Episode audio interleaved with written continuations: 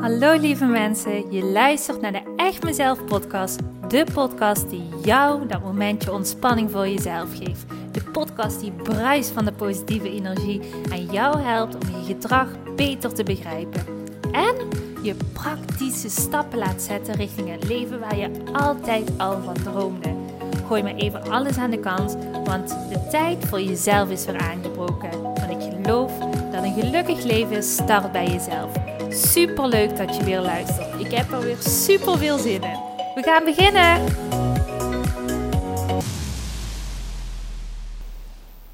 Hallo, hallo. Je luistert naar de Echt Mezelf podcast. Mijn naam is Simone Las en ik vind het super leuk dat jij vandaag ook erin tuned op deze podcast.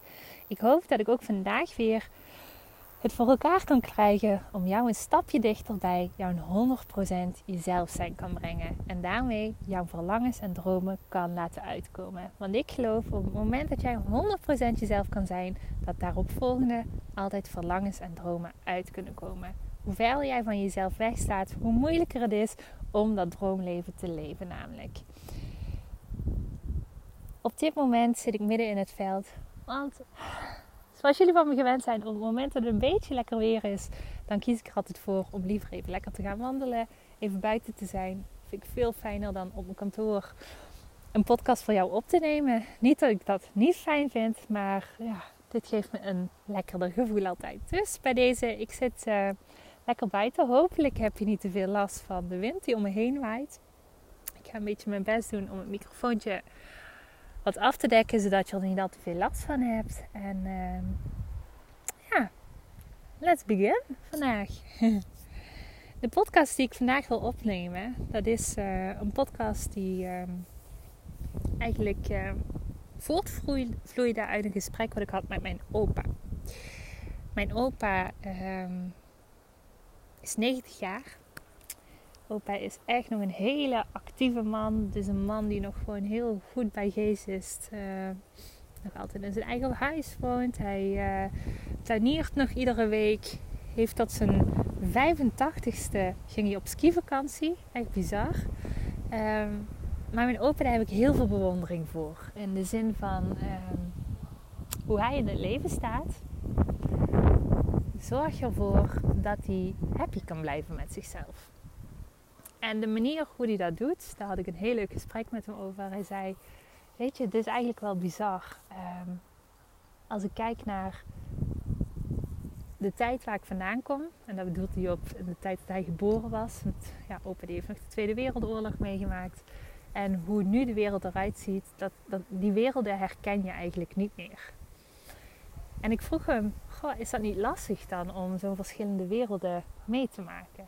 En toen zei hij, Nee, eigenlijk niet. Want op het moment dat jij stil blijft staan, dan gaat het lastig worden. Maar op het moment dat je meebeweegt, dan ga je er geen last van hebben. En dat heb ik altijd gedaan, zei hij. En waarschijnlijk komt dat ook omdat ik kinderen heb gehad. Ehm, doordat ik omringd was met mijn kinderen, met mijn kleinkinderen, ging ik elke keer meegroeien. En je kan elke keer uh, denken van... Nee, ik ga me heel erg verzetten tegen alles wat er verandert om me heen. Maar je kunt ook denken tja, misschien kan ik eens kijken hoe het wel past voor mij en hoe ik mee kan veranderen. Want op het moment dat ik achterblijf, ga ik hier alleen maar meer last van krijgen. En ik vond dat zo mooi. Ik, ik wist niet eens dat mijn opa eigenlijk zo spiritueel was.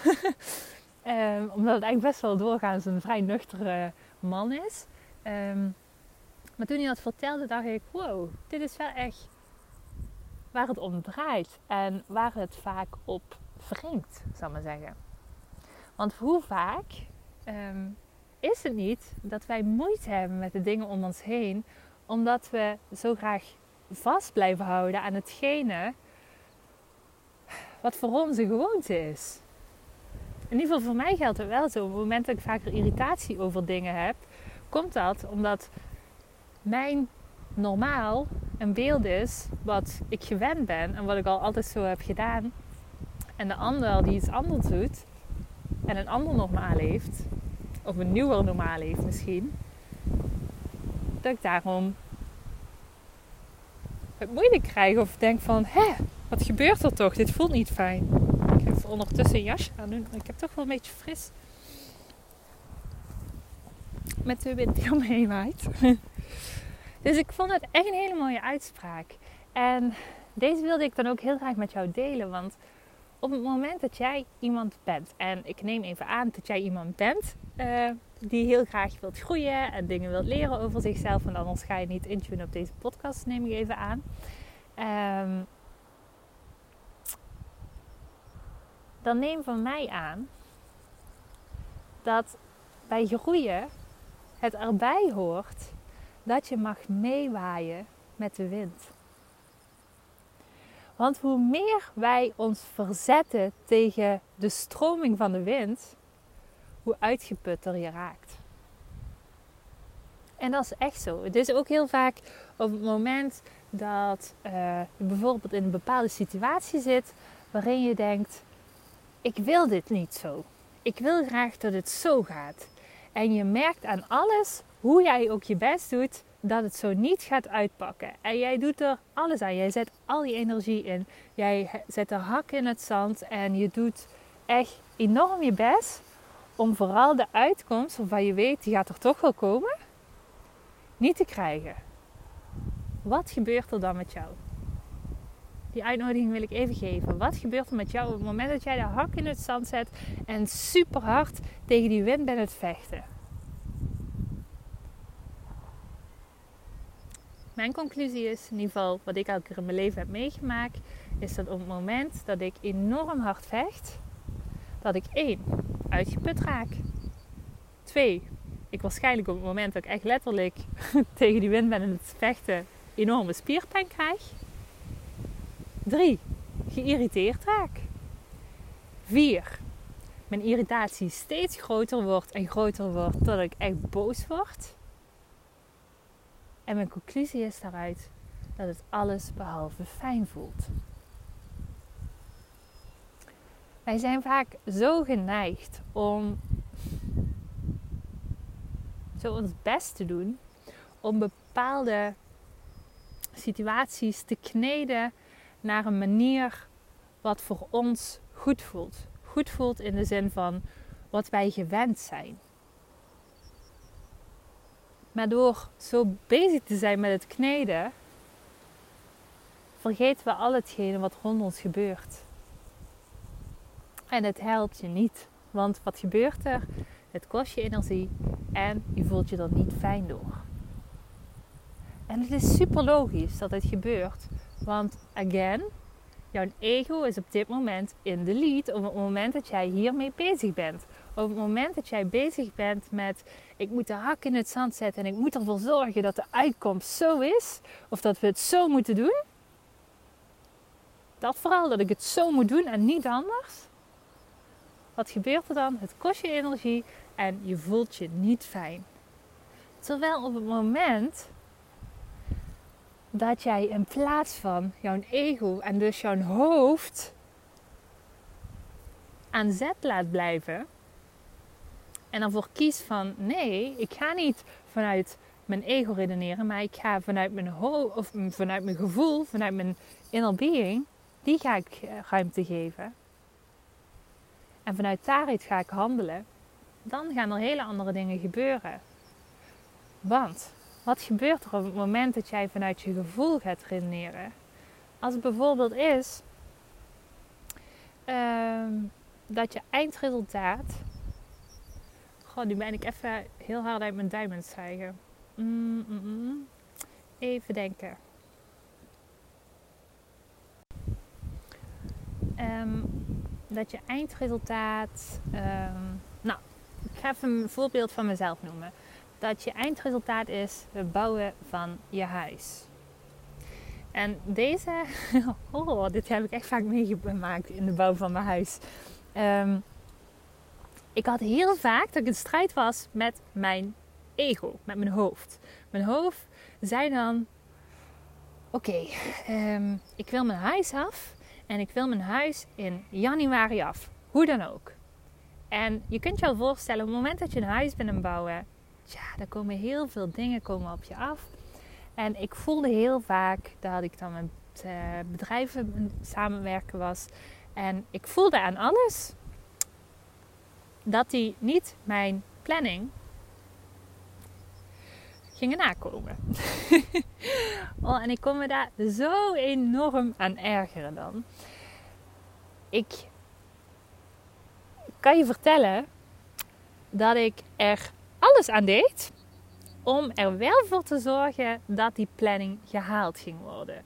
Dus ik weet zo dat ik op een gegeven moment een kozijnenbedrijf heb gebeld. Ik denk wel tien keer om ervoor te zorgen dat ze binnen de planning zouden komen. Want anders zouden wij later pas in ons huis kunnen wonen. En eigenlijk voelde ik al aan alles: Simone, dit gaat gebeuren. Dit gaat gebeuren. Maar toch kon ik dat niet loslaten. En wat gebeurde er dan? Doordat ik super veel energie erin stak en uh, vooral negatief ermee bezig was. Dus dacht van ja, waarom komen die bouwmensen niet? En dan was ik weer aan bellen en aan mailen. En ja, je voelt de frustratie. Zorg je dat ervoor dat er een hele negatieve lading op zat bij mij. Dat het mij veel energie had gekost. En, of course, het resultaat was de bouwmensen kwamen nog niet later, of misschien kwamen ze twee uh, dagen eerder, maar ze waren nog altijd te laat. Het had me heel veel energie gekost. Um, ik was er negatief over. En tja, ik wist eigenlijk van tevoren al dat het het toch niet ging zijn. Dit is zo'n groot voorbeeld van tegen de stroom ingaan. Terwijl eigenlijk op het moment dat je gaat kijken naar wat is je einddoel? Nou, mijn einddoel was om een huis te bouwen. En misschien denk je nu van, ja, maar ja, goed, ik kan me wel goed voorstellen op het moment dat mensen dan later komen, dat je daar tegenin gaat. Ja, tuurlijk. Maar de vraag is, op het moment dat je dat één keer hebt gevraagd en er komt geen reactie, en de tweede keer heb je dat gevraagd en er komt geen reactie, welke keuze ga je dan maken? ga je al je energie verbruiken, wetende dat waarschijnlijk het resultaat gaat zijn dat ze toch niet eerder komen? Of ga je denken: oké, ik laat het los. Mijn einddoel is: ik wil een huis bouwen. Ik vertrouw erop. Dit huis gaat fantastisch worden. Dit gaat mooi worden. Je mag erop vertrouwen. Ook al duurt dat één of twee weken langer. Dit is oké. Zo gaan we het doen. Voor mij voelt het een heel groot verschil in aanvoelen. Op het moment dat ik namelijk had losgelaten, heb ik niet gedaan overigens toen. Maar goed, maakt niet uit. Ik ben ook maar een mens. Dus uh, jullie mogen ook zeker mijn uh, faalmomentjes horen. Uh, had ik mij wel heel anders gevoeld. Zeker weten. Had ik zelfs energie over gehad. Nu kost het mij echt heel veel energie. En ik, oh, ik stond er zo negatief in. Ik kon het bedrijf wel killen. en waarom?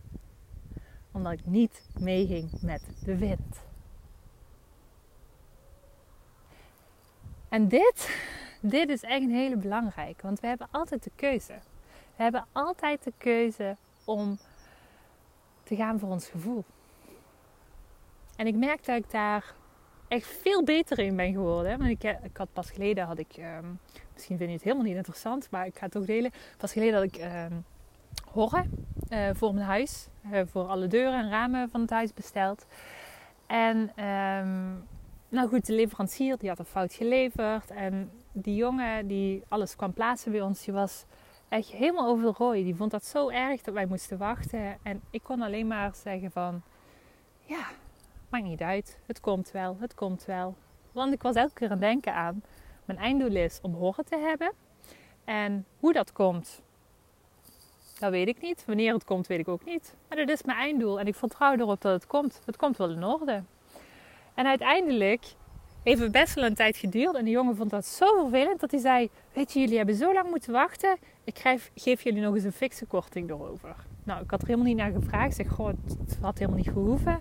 Maar dan zie je maar wat de wet van aantrekking met je doet. Op het moment dat je gaat vertrouwen, loslaat, dan komen juist de goede dingen naar je toe in plaats van de foute dingen de negatieve dingen en de, hetgene wat energie kost. En dus, de les van vandaag, go with the flow. Het gaat je iets opleveren. Blijf je in dingen vasthouden waarvan je al voelt van wat ik ook ga doen, dit gaat toch niks uithalen. Laat het los. Vertrouw. Vertrouw dat het uiteindelijk allemaal oké wordt. En op het moment dat jij meer gaat vertrouwen in het leven wat jij leeft en in jouw gevoel, dan ga je ook automatisch zien dat er goede dingen op jou af gaan komen. Altijd Simone? Yes, altijd. Goed, ik hoop dat je hier iets aan hebt. Dat ik jou op deze manier aan het denken heb gezet. En uh, ja, ik wil je weer opnieuw van harte bedanken voor het luisteren naar deze podcast. Mocht je denken van, nou, ik heb echt iets aan deze podcast gehad, dan zou ik het echt super erg waarderen.